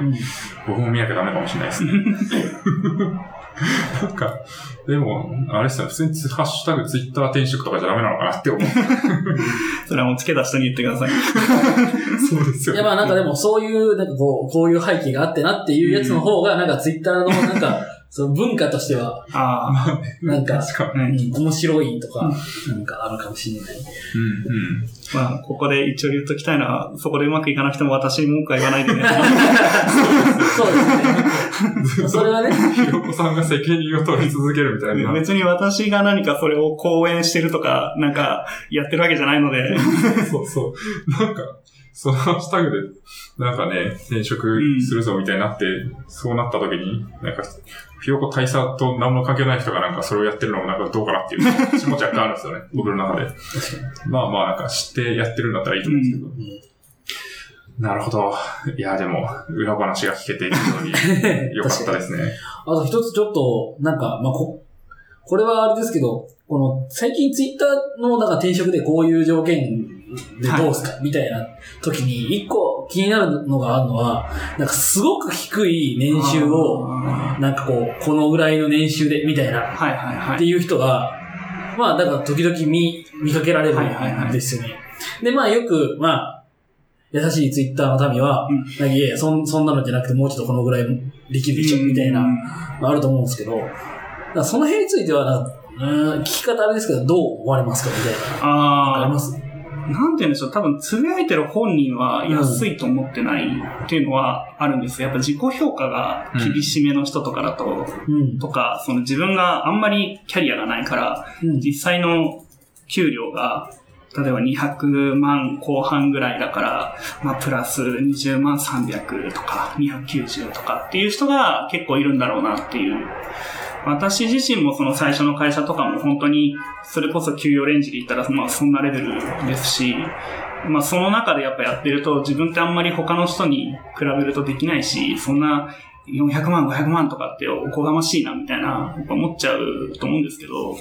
んか、まあやってみて実際に思ったのは、変に安売りする必要性は一切なくて、うん。うんやっぱり自分がもらっ、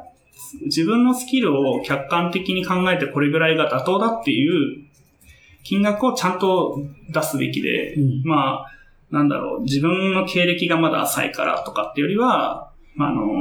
まあ、他の人たちもいろんな色、ツイッター転職つぶやいてるんで、自分と似たスキルの人がきっといると思うんで、うん。そういう人が今いくらぐらいで出してるとか、あのいくらなんでも200万後半とかで適正給与ですってことは基本的にないはずなので、ううん。なので、あの、ちょっと多めぐらいでも逆にいいと思います、本当に。うんなんか、いっぱい声かけてほしいから安くする必要性とかもなくて、うん。やっぱり自分が欲しいと思う金額をちゃんと書いて、まあ、その、5000兆円とか書いたら来ないですけど、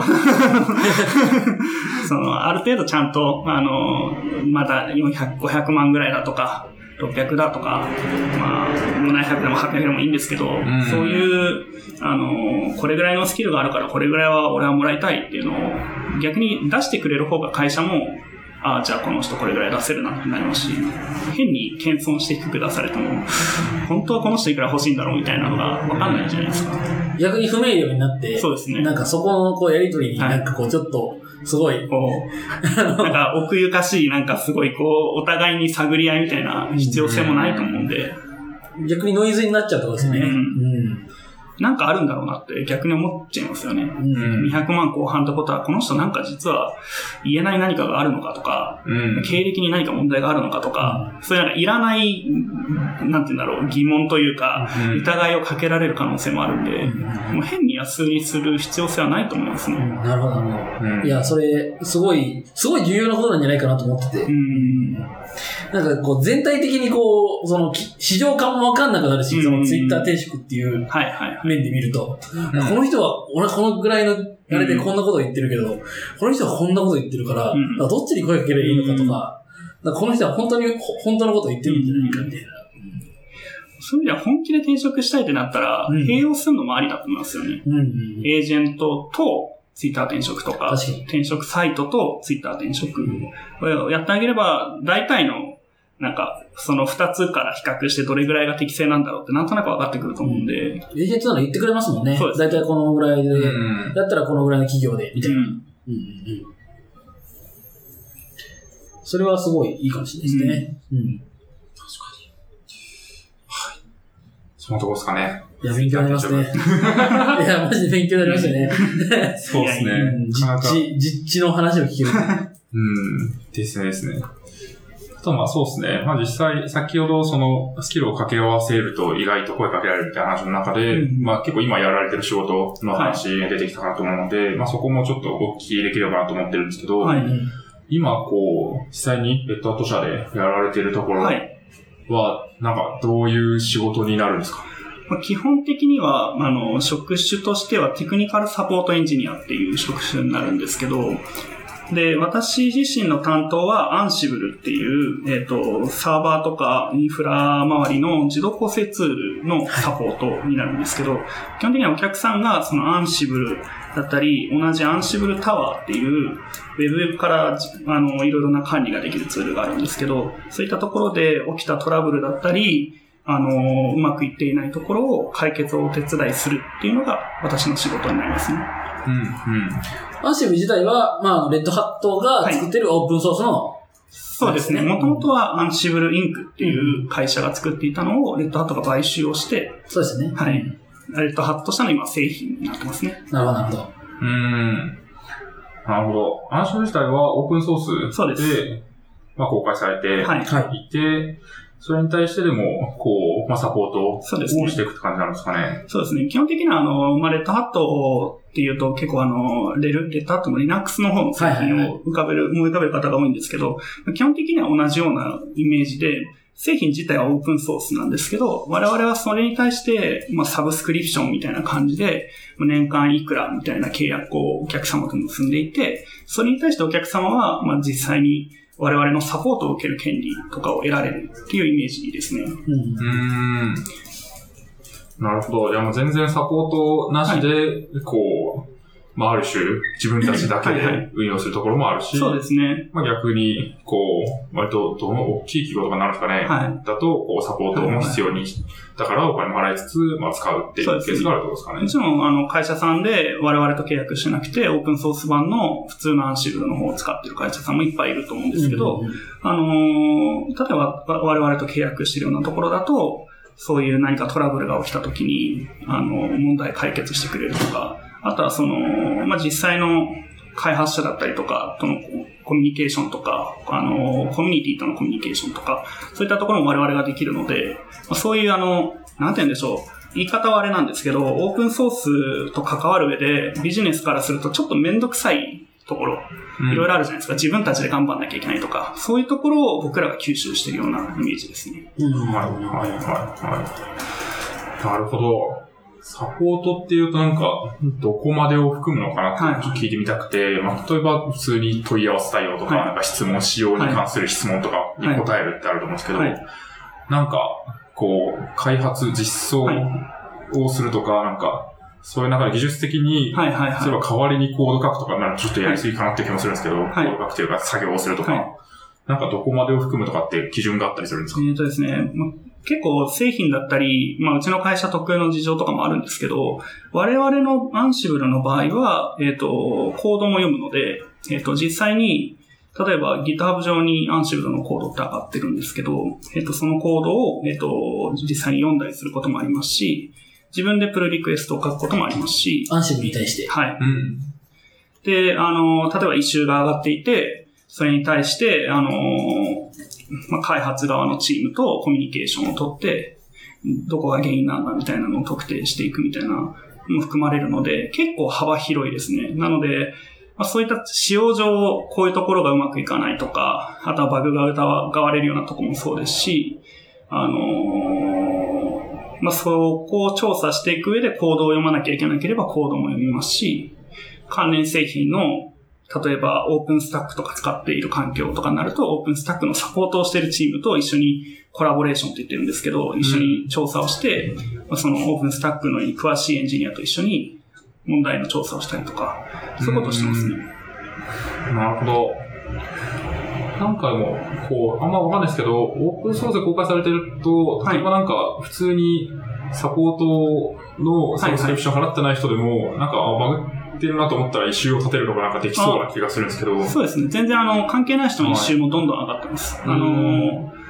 まあ、あの、僕らもそこに書きますし、えっ、と、普通にただ使ってコミあの、オープンソースのコミュニティの人たちも、その、GitHub に上げていくので、あの、そういった意味では、ものすごく大きな、なんか僕らだけ何か特別な何かを見て、うん何か特別なパスからなんかゴニョゴニョしてるっていうよりは、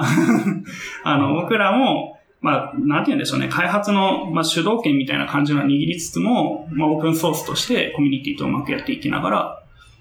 サポートしてるようなイメージですね。うーん。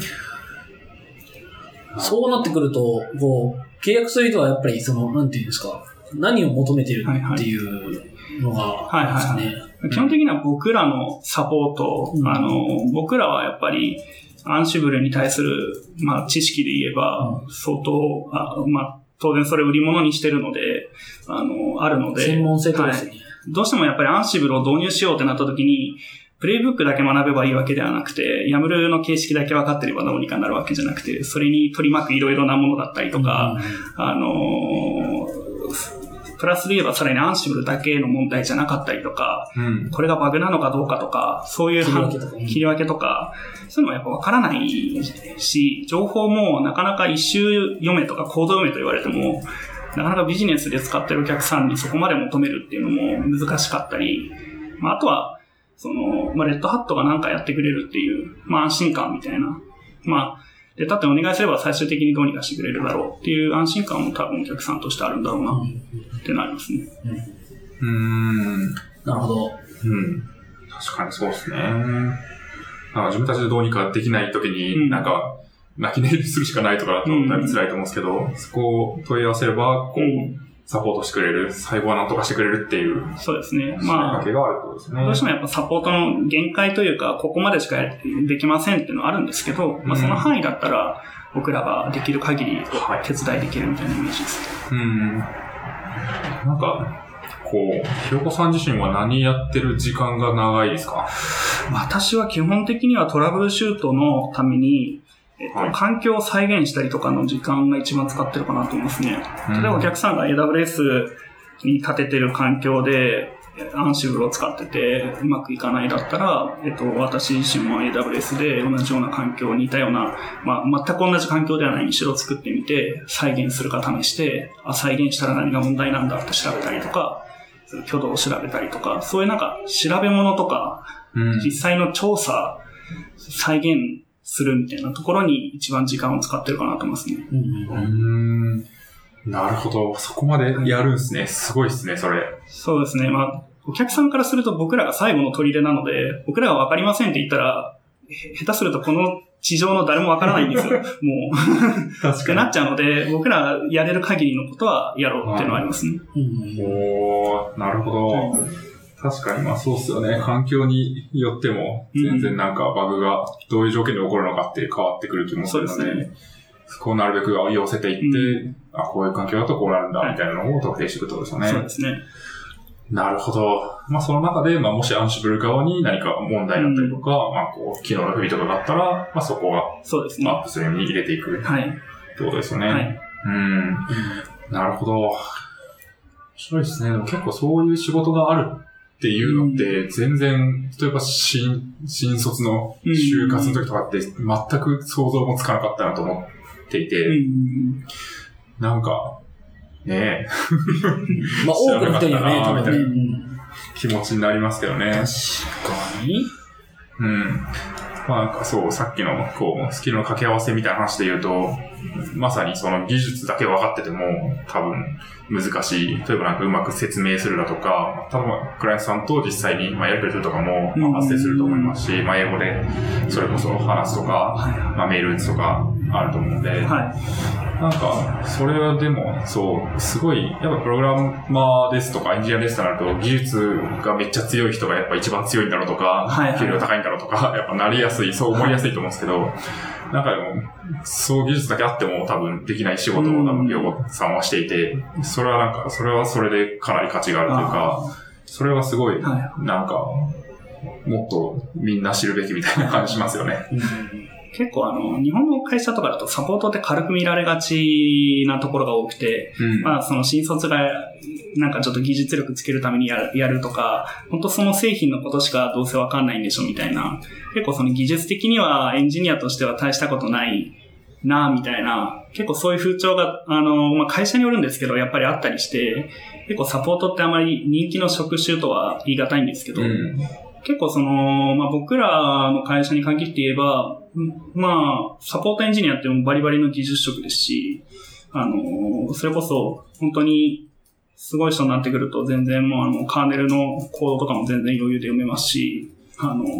本当に深いところまでみんな知っていながら他のところも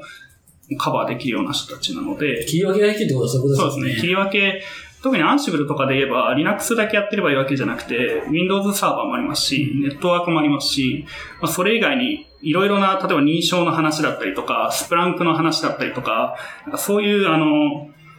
いろいろなシングルサインオンの話だったりとか、いろんな、こう、技術が噛み合ってくるんですよね。どうしても、そのインフラを自動化するって話とか、そうですね。その、例えばアンシブルタワーで言えば、そのタワーの認証ユーザーの認証の話がどうのこうのとか、AWS の上で動かしてるけどうまくいかないから、この AWS の知識も必要とか、うん Azure の知識も必要とか、そういう、どうしてもいろんなところを知ってないとできないっていうのがあるので、まあ、やっててすごいエンジニアとしては楽しい仕事だなと思いますね。なるほど。確かになんか推理してる感がありそうですね。そうですね結構みんな、あの、インフラエンジニアの人ってトラブルが起きるとテンション上がると思うんですけど、あの、いトラブルシュートとか、結構やっぱ悩むんですけど、解決した時にすごいこう達成感というか、ああ、なんとかできたみたいな、うん。そういうの結構みんな体験してる方多いと思うんで、まあそういうのを毎日やってると思えば、なるほど。はい、なんとなくイメージできるかなと思う。はいはいはい。結構どうなんですかね？その一人でやることが多いのかとか、複数でやることが多いのかとか、などういう感じで働かれてるんですかね？そうですね、まあ、あの、当然、チームメンバーはいるんですけど、はあの、日本人だけじゃなくて、うん。あの、まあ、グローバルにいろいろなところに、あの、まあ、同じ同僚の人たちがいて、で、まあ、それぞれがそれぞれのタイムゾーンを受け持つみたいな形で、例えば日本のビジネス時間だったら僕らが、あの、日本にいる人たちが対応するし、で、まあ、そうこうしてるうちに、その、アジア圏の別の人たちが上がってきて、その人たちと今度一緒に、こう、例えばなんか Slack だったりとか IRC みたいなところで一緒に話をしながら、あの、トラブルシュートしたりとか、なんかこれわかんないねとか、あの、まあ当然エンジニアによって、向き、向き不向きじゃないですね。できるできない分野っていうのが、まあわかるけどなんとなく不安とか、そういうくもっと詳しい人たちっていうのがやっぱいるんで、そういう人たちにちょっと、これこう思うんだけどみたいなのを相談したりとか、い。うん。なので基本的に、えっと、まあ、日本で働いてるんですけど、あの、社内というかその、 Slack とかだとほぼ私たちは英語で話をしてることが多くて、まあ、お客さんも日本のお客さんだけじゃなくて、あの、海外のお客さんからの問い合わせもやってるので、そういうお客さんに対して英語で回答するとか、そういうのをやってますね。うん。結構その、テクニカルはい。サポートエンジニアっていうはいはい。のが、こう、各地にたくさんいて、はいはい。結構フラットに全員で、な、このイシューなんだけど、はいみたいな感じでやり取りされてるんです。そうですね。まあ、その、このケースは私が責任持ってやりますっていうのもあるんですけど、うん。まあ、それはありつつも、じゃあ、全部よろしくではなくて、うん。あの、ある程度、わかんないところとかは当然助け合ったりとか、っていう感じは感じがいるみたいな。はうん。あそういう感じなんですい。ね。はい。いや、なんか、全然想像つかなくて。うん確かにね。なんかいろんな拠点でうんいる人がこううん拠点ごとにチームになってるみたいな、いう風に思ってたりとかしたんで。うん。意外と繋がってんだな、みたいな。うんうん確かにそうですね。あれでも面白いですね。タイムゾーン担当するっていうのは、うん本当に、あれなんですか？例えば、わかんないですけど、ヨーロッパとかの、はい。こう、問い合わせも、ちょうど日本が、まあ、まさに、こそうですねう、。なんですかね、仕事する時間だったら、普通に受けたりとかもする。いけます、いけます。ああ、それでまあ、どんな時間でも、どこか、世界のどこかが対応してくれるような体制があるってことですね。まあ、チーム、その製品とかによって、まあ、規模だったりお客さんの数だったり違うんで、うんまあ、一概に全部がそうではないんですけど、うちのチームで言えばそういう感じが多いですね。ほぼ、日本だけっていうのは逆に少ないかもしれないです。なるほど。ん。いや、面白いですね。確かに、全世界からこう、問い合わせが来るのをさばいていくってことですもんね。確かに、それ面白いな。楽しいですか？楽しいです。やっぱり、トラブルシュートってやっぱ楽しいというか、うんなんか、ミステリーじゃないですけど、こう、何かがおかしいからこうなってるっていうのは、もう目の前に現れてるんで、うんじゃあ何何がダメなんだろうっていうのをこう探していくっていうのが、結構、こう、仮説立てたりとか、うん。これがこうだからみたいな、こう前提条件をどんどん洗い出していってみたいな、そういう作業が好きな人は、多分、すごい楽しいんじゃないかなと思いますね。なるほど。確かに。確かに結構技術がいることですよね。そうですね。いろいろ多分、場数を踏んでる方が絶対にやりやすい仕事だ鉄を踏んでる方がはね。い。これって前やったあれに似てるなみたいなうんうんう、んそういうのがこう連想できる人の方がやりやすい仕事だと思いますね。うんうんそういう意味では、こう、いろん、まあ、SIR で、はいいろんなところのいろんな、こう、そうですね。構造、構成を見てたっていうのが、もしかしたら、そこにい生きてきてる可能性はありますよね。だから前の会社でやったことってほぼ全て今生きてるような気はしますね。逆にうんあの時やってたこれ無駄だったなっていうのは、個人的には多分全然ないかなと。全部生きてる気がします。なるほど。うん、いい、いい話ですね。ちょっと僕らがそれを言えるのかちょっと怪しいなって思いながら聞いてましたよ。確かにな。ちょっと聞いてみたいのは、そのテクニカルサポートエンジニアって、まあ、職種があった時に、はいなんかそこに対してもうすごいプロフェッショナルを持って、ずっとやり続けるみたいな人もやっぱりいるんですか？そうですね。あの、例えばうちの会社では結構ベテランの方が多いので、うんあの、私自身は今28なんですけど、全然会社の中ではもう若手のレベルなので、うん。全然30とか40とか、あの、一緒に働いてる方も40も半ばの方が一緒に働いてますし、まあそういう方も別の分野だったり、いろんなところでもかなり活躍をしていて、今、はいサポートをしているっていう人たちもいて、うんでそのままサポートをずっとやる人もいれば、また違う、まあ、マネージャーになりたいとか、別の製品のサポートやりたいとか、まあいろいろなキャリアパスはあるので、うん。まあ、サポートやったから、もう私はサポート以外いけないみたいなことはないかなと思いますね。う。うんん。確かに。まあ、それも先ほどおっしゃらたように、その、もうガリガリコード書くし、うんめちゃくちゃ Linux サポートとかも読むし、みたいな 人も普通にいて、そうですね。そうなると、まあ別に他の仕事も、まあできるよね、みたいな感じになるってことですかね。そうですね。うん。なるほど。いや、でもそう、なんか、まあ特に日本の、いわゆる大手 SI とか、まあなんかいう会社だと、やっぱなんか最初ちょっと技術のこと触って、まあだんだんなんか、こうマネジメントになって、みたいな、なんかそういうキャリア、わかりやすいキャリアパスみたいなのがなんかあるような会社やっぱ多いなと思ってて、なんかそうなると結構、まあ、特にまあ外資だからってなると思うんですけど、はいあれなんか、こう自分がこう、極めたいプロフェッショナルを極めていくみたいなのが割と多いのかなって思って聞いたんですけど、はい。割とでもこう、自分で選び取れるって感じになってるってことですかね。そうですね。やっぱマネジメントとかも一種のスキルだと思うので、なんか年取ったからマネジメントできるでしょもおかしな話だと思うので、そんなわけないじゃないですか。今までやってきたことないし、向き不向きもあれば、うん。その人やりたいやりたくないもあるので、なんかそういうのを押し付けて、その能力を活かせないよりは、自分が能力活かせるところで活かした方が絶対にお互いにとっていい関係になるし、やってる方も楽しいだろうなと思うので、うん、うん。その方がいいと思いますね。なるほど。確かに。マネジメントに対して、まあ、得意不得意もあるでしょうし、うん。なんか、でも、きっと日本だ、まあ、日本だとって仕事でかいですけど、うん謎のその平等主義みたいな 感じがあるのかなって気がしますよね。みんな、な年次がこのくらい行くとマネージャーになりますみたいな。知らんわ、みたいな。うんそれをなんか、個々の人の違いを無視して、全員こう、職種に当てはめていくみたいなのが多いなと思ってて、全然うん適性とか興味とか違うと思うんで、そこに合わせて最適なうん。働き方を選ぶとか、まあ、与え、与えてあげるというか、活躍の場を、うんまあ、用意してあげるみたいなのはあるのかなって気がしますよね。なるほど。その流れでそう書いていただいてるんですけど、はい。割と外資系の企業と日系の企業、どっちも経験されてるってはいいうところだと思うんですけど、はい。そこは違いとしてはなんかどのあたりがありますそうですね。まあ、私のチームで言うと上司ももう外国人、US にいる上司だったりとか、うんあの、まあ、組織体制も、どうしてもやっぱ上司とかマネジメント層がもう日本人じゃないっていうのは結構当たり前の会社に一気に入ったんで、なかなかこう、最初カルチャーとしてびっくりしたのは結構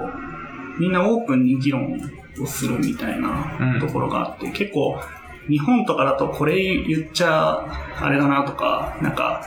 こう、議論になっても、ちょっと上の方の人とかがいると、ちょっと遠慮して、ちょっとこれ言わない方がいいかなみたいなのあると思うんですけど、うん。結構ズバズバという空気があって、それこそなんか、うちの会社のなんか社長が書いてる、なんか、こう、本みたいなのがあるんですけど、あの、こう、社長が自分からこれやってって言ったやつをやってくれてなくて、なんでこれやってないの？って聞いたら、いや、やっても無駄だと思ったんでやりませんでしたっていうのが、結構そういうのが通る会社なので、いい会社っすね。なので、その、まあ、オープンなディスカッションっていうか、あの、いろいろなことをオープンにするべきっていう考え方なので、まあ、そういうところはすごいカルチャーギャップというか、うん。受けましたし、その、チームメンバーとかも、それこそいろんな国の、まあ、いろんなところから来てるんで、なんかこう、日本人の感覚というか、あの、なんて言うんでしょうね。僕らが多分言わなくてもやってくれるだろうみたいなのは基本的にないので、まあ僕らはその基本的には拠点も違うし、リモートなので、そういう、こう、言わなくても勝手にやってくれてるみたいなっていうよりは、こう、お互いに積極的にコミュニケーションをとって、あの、これってどうとか、これわかんないんだけどみたいな、そういうなんか、なんだろう、主体的に動いてる人がすごい多いなっていう印象はありましたね。うん。なんか言われるがままとりあえずなんかやってますみたいな人があんまり私が見てる限りではいないのかなっていうのがありますね。うん。うーん。なるほど。それめっちゃでもいいっすね。なんか、この頼んでる仕事どうなってるのか気になるけど、あんまり聞くと、うんちょっとあれかな、みたいな、せかしてるみたいで、うんあれかな、みたいなうん 気を使って言わないとか、そういうのがないってことですかね。例えばで言うと。そうですね。まああとはその結構日本の会社って細かくマネジメントしようとするというか、はあの、まあなんか結構マイクロ、あの、マイクロマネジメントって言って嫌われるんですけど、結構うちの会社とかでもそういうのは嫌われるので、まあ基本的にはその人を信頼してお任せするし、しお任せした以上は仕事をやってくれるけど、えっと、まあ、最後もちろん何かそれで問題があるならお互いに頑張って助け合ってやっていこうっていう考え方なんで、なんか日本みたいに進捗を毎週報告しろみたいな、こう、定例で毎回お前の目標管理がどうなってるか、みたいな、そう詰められるみたいな、そういうのは今のところないかなと思ってます。うーん。逆にそれだけこう、信頼してくれてるんで、僕らもその信頼というか、やらせてくれてることに対しては答えないとなっていうのがあるんで、うん、いいっすね。あそういう環境の方がすごい、自分のこう、限界を超えられるというか、生産性を上げようってモチベーションが働くかなっていう気がしますよね。そうですね。なんか、こう、期待値にキャップされてると、あ、うん僕がやればいいんだ、みたいな 感じになりますけど、なんか、任せたって言われると、キャップないし、なんか、どんぐらいやればいいかわかんないけど、うん頑張るか、みたいな感じになるので、うんそこは一番、こう、みんなが生産性高く働けるには必要なのかなって気がしますね。確かに。そうですね。逆に、これ、大変だなっていうところありますかああ、なんだろうな。やっぱり主体的にやっていかないと置いてかれるので、うん。僕やっぱりなんて言うんでしょう。誰かが何かやってくれるってよりは、自分で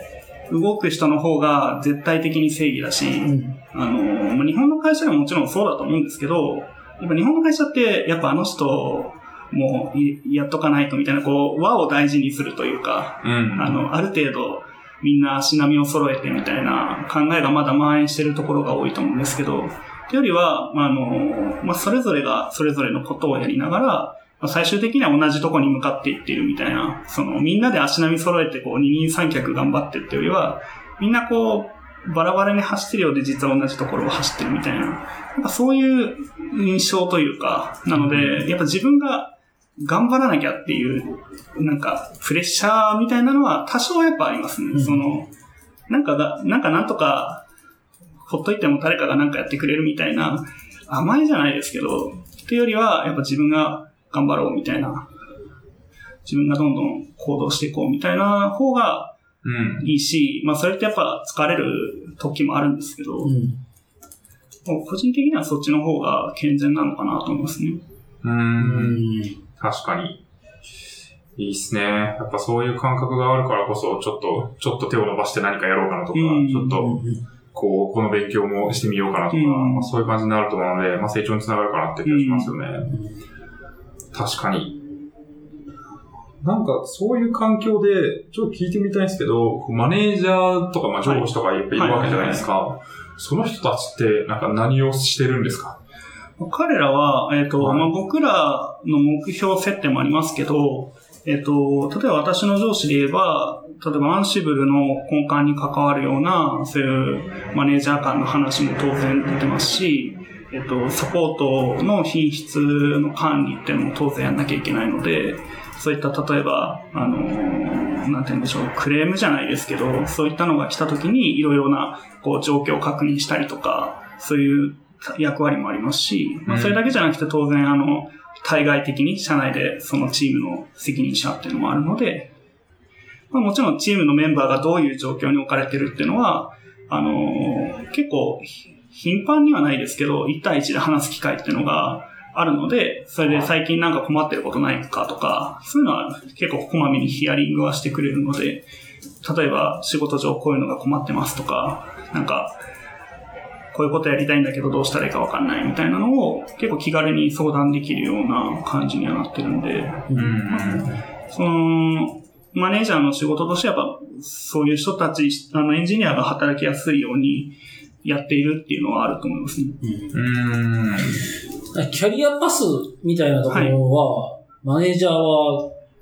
相談に乗ってくれるもんあ相談には乗ってくれます。こういうのがあるよっていうのは言ってくれるので、まあ、あの、目標設定をやっぱりやる、まあ、どこの会社でもやると思うんですけど、うん。どちらかというと自分で決める比率の方がすごい高くて、うん。マネージャーにこれとこれとこれやってくれっていうより、こういう目標をやれって言われるよりは、あの、まあ、当然自分が、その、会社を受けるときに、ジョブディスクリプションっていう、自分はこういう仕事をやるっていう役割。で。役割があるんですけど、まあ、それに沿った内容の目標と、あとは自分のスキルアップとか、そのキャリアの開発とかに何が足んないのかとか、どういうことやったらいいのかっていうのを、こう、マネージャーと一緒に考えながら、じゃあ、英語が足んないから自分は英語の英会話教室に通いますとか、あの、もうちょっとプログラミングの勉強したいから、こうあの Python のこういうのをや、あの、勉強したいと思いますとか、逆にこう、コミュニティに対してもっと影響力を出していきたいので、例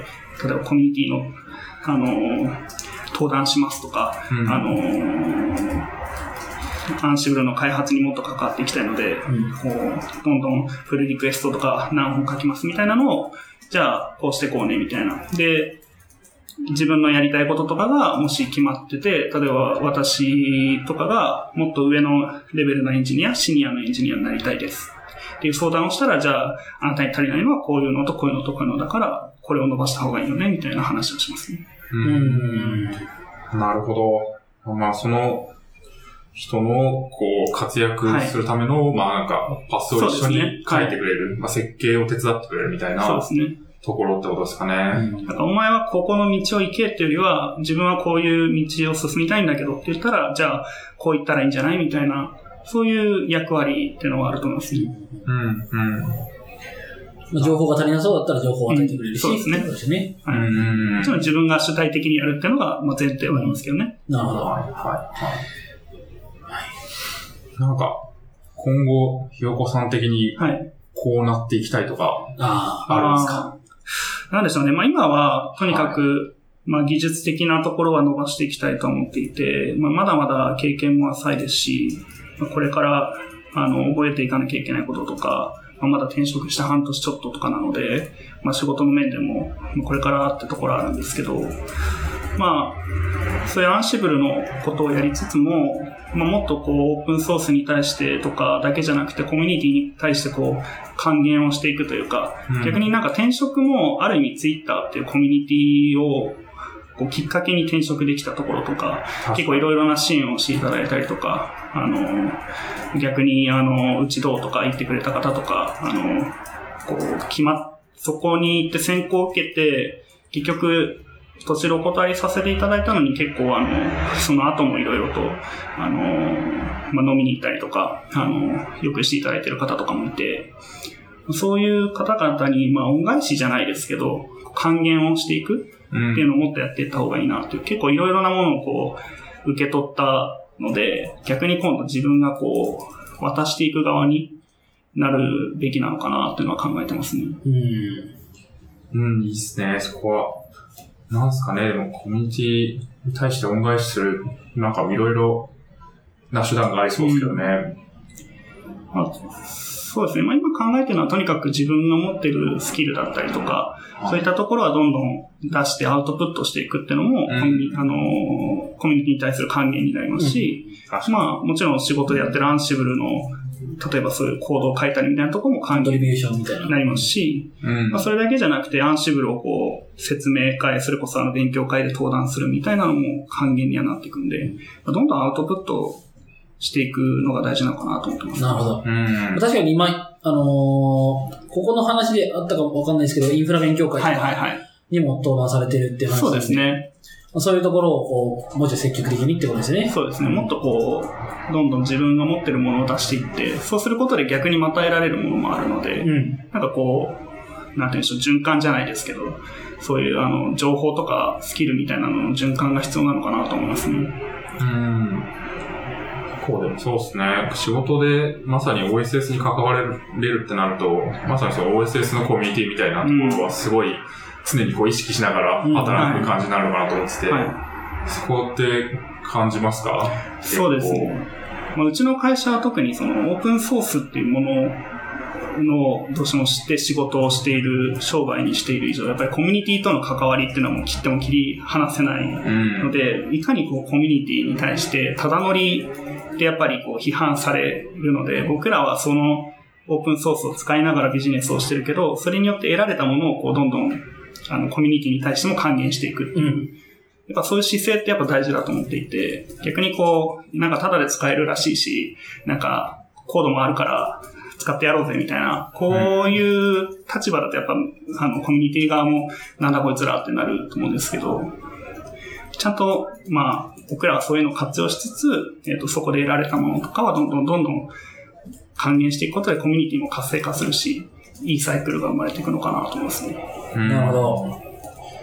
なるほど。そこ面白いですよね。でも、OSS でビジネスをしてる会社って、なんか、すごい、なんつうんですかね、普通の会社と違うというか、うん。ただこう、物を売って儲けてる会社と違う感がすごいあるなと思ってて、やっぱりその、ソースは公開されていって誰でも使えますっていう中で、まあでもそれを、まあサポートするとかでお金をもらって、でもそこで発覚したまあバグだったりとか、まあこういう機能があった方がいいっていうものについては、こう、うん。OSS 側に還元していくっていう、そのなんか、相互補完的な関係性があって、はいかつまあその OSS 自体が、まあ誰でもある種、ブレイクとか送って、まあ直せるっていう部分があるので、まあそこで、コミュニティとしてそれをメンテナンスしていこうっていうところで、まあ自社で全部抱えなくていいっていうメリットもあると思うんで、そこの構造はやっぱめちゃくちゃ面白いなっていうふうに思いますよね。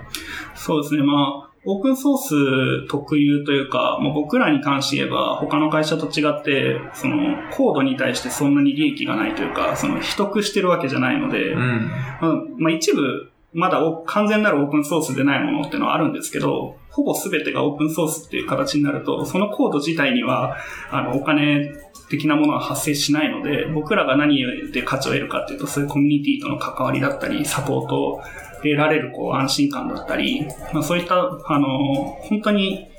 オープンソースのそのバイナリというか、コードそのものに対してではなくて、そこに対してのこう僕らのコミュニティからの信頼だったり、その、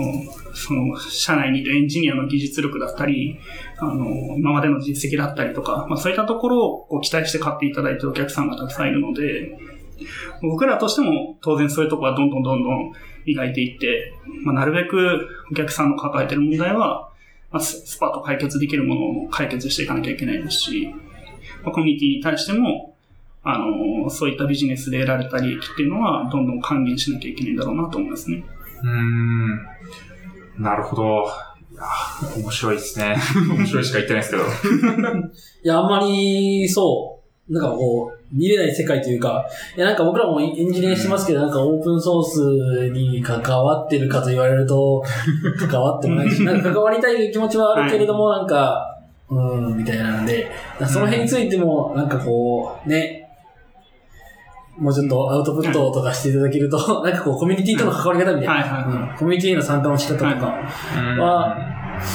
なんか、いや、すごい、うん。くれくれみたいな感じじゃないですか。教えてもらえたら、なんか、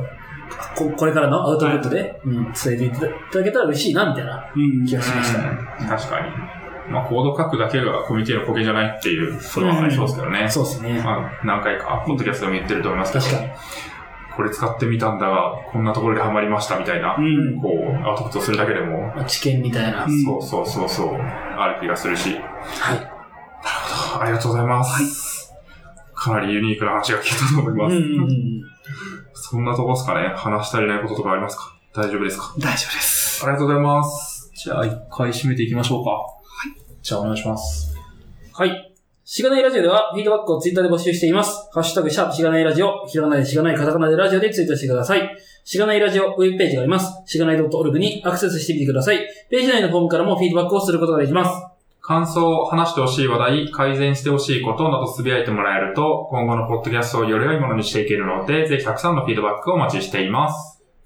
はい、お待ちしてますお。待ちしてます。今日もね、一件、えっと、フォームからね、ウェブページの、お、来てましたか？あの、質問、質問というか、はフィードバックが来てて、い。うん。まあ、これについてもね、ちょっとどっかで返さないといけないなというふうには思ってるんですけど、確かに。フィードバックしても、なんか、返さない問題ありますけどね。うん。でも、ツイッターで拾えるものは拾っていきたいし。そうそう。フォームのところだけね、ちょっとなんか、こう、なんとかしたいな、みたいなところはあるんで、ちょっとね、まあ、今日は急に僕、ガミさん見てなかったんで、はなんでまた、ちょっとどっかで話すと思います。い。はーい。最後に、ひよこさんの告知などがあれば。はい。えっ、とですね、まあ、あの、もうフォローしてる方とかはいらっしゃると思うんですけど、私のツイッターアカウント、あの、ひよこアンダースコア大佐っていうはい。アルファベット Twitter で。のアカウントが、はい、あローマ字か。ローマ字であるので、まあ、そちらを見ていただいて、まだちょっとあの、具体的なあれはないんですけど、あの、ポッドキャストをやる予定で、そういったところの情報とかも今後つぶやいていく予定なので、またあはいと他のコミュニティの関わりとか、アンシブルに関わるイベントだったりとか、そういうのもそこでやる予定なので、もしよければフォローしていただければと思います。はーい。なるほど。このリンクは、ジョンプに貼っておきます。ポッドキャストがまた増えますね。どういう話をされるよ予定ぐらい、はいつもりぐらいでもいいんですけど。まあ、今は、あの、基本的には開発以外の話をする予定で、あの、インダクターさんという方と私と二人で、まあ、あの、インフラ周りだったりとか、あの、フロントエンド周りだったりとか、ちょっとあの、開発と異なるところを触れるようなポッドキャストしようかなと思ってます。うんなるほど。インダクターさんもね、まあなんかこう、今後、収録が控えているので、うん。またなんかその方がどういうふうに考えてるかっていう話も多分聞けると思うので、まあお楽しみということですね。はい。そうですね。うん。面白いですね。ポッドキャストが増えてきて、またポッドキャストコミュニティみたいになってきましたね。ポッドキャストやってる人のなんか、集まりとかやりたいですね。あれだったら。確かに。あいいですんまなくないですか？ないっす聞いたことないですよねう。ん。ここのポッドキャストの、ここのポッドキャストのなんかミートアップありますけど、ポッドキャスト配信者集まれ、みたいな。そういうのやったら面白そうですけどね。座談会。座談会。なんか、確かに。もうちょっとなんか、はもし興味のある方いらっしゃったら、い。はい。ぜひ進めましょうというところで、適当ですが。そうですね。はい。はい。ポッドキャストのご出演自体は初めてですか？初めてです。お今回が。どうですか？どうですかって難しいと思い緊ます。張しますね、やっぱり。あ、緊張されましたね。はですね。まあ、こんなとこですしね。こんなところ。雑居ビル。そうですね入るのも緊張します。入る、入った時、もう本当に真っ暗で、あはいは怖いなって。い。なんかしか、もちょっとね、微妙にね、あの、は遠いんですよ。はいはい。スイッチの位置が。はい。ああ、スイッチどこにあるんだろうって。こう iPhone で照らしながら。5回ぐらい指定された場所と見比べましたからね。本当に合ってんのかなみたいな。一応ね、あの、機嫌に思われるだろうということで、初めに、あの、機嫌に思われるだろうけど、思わないで来てください。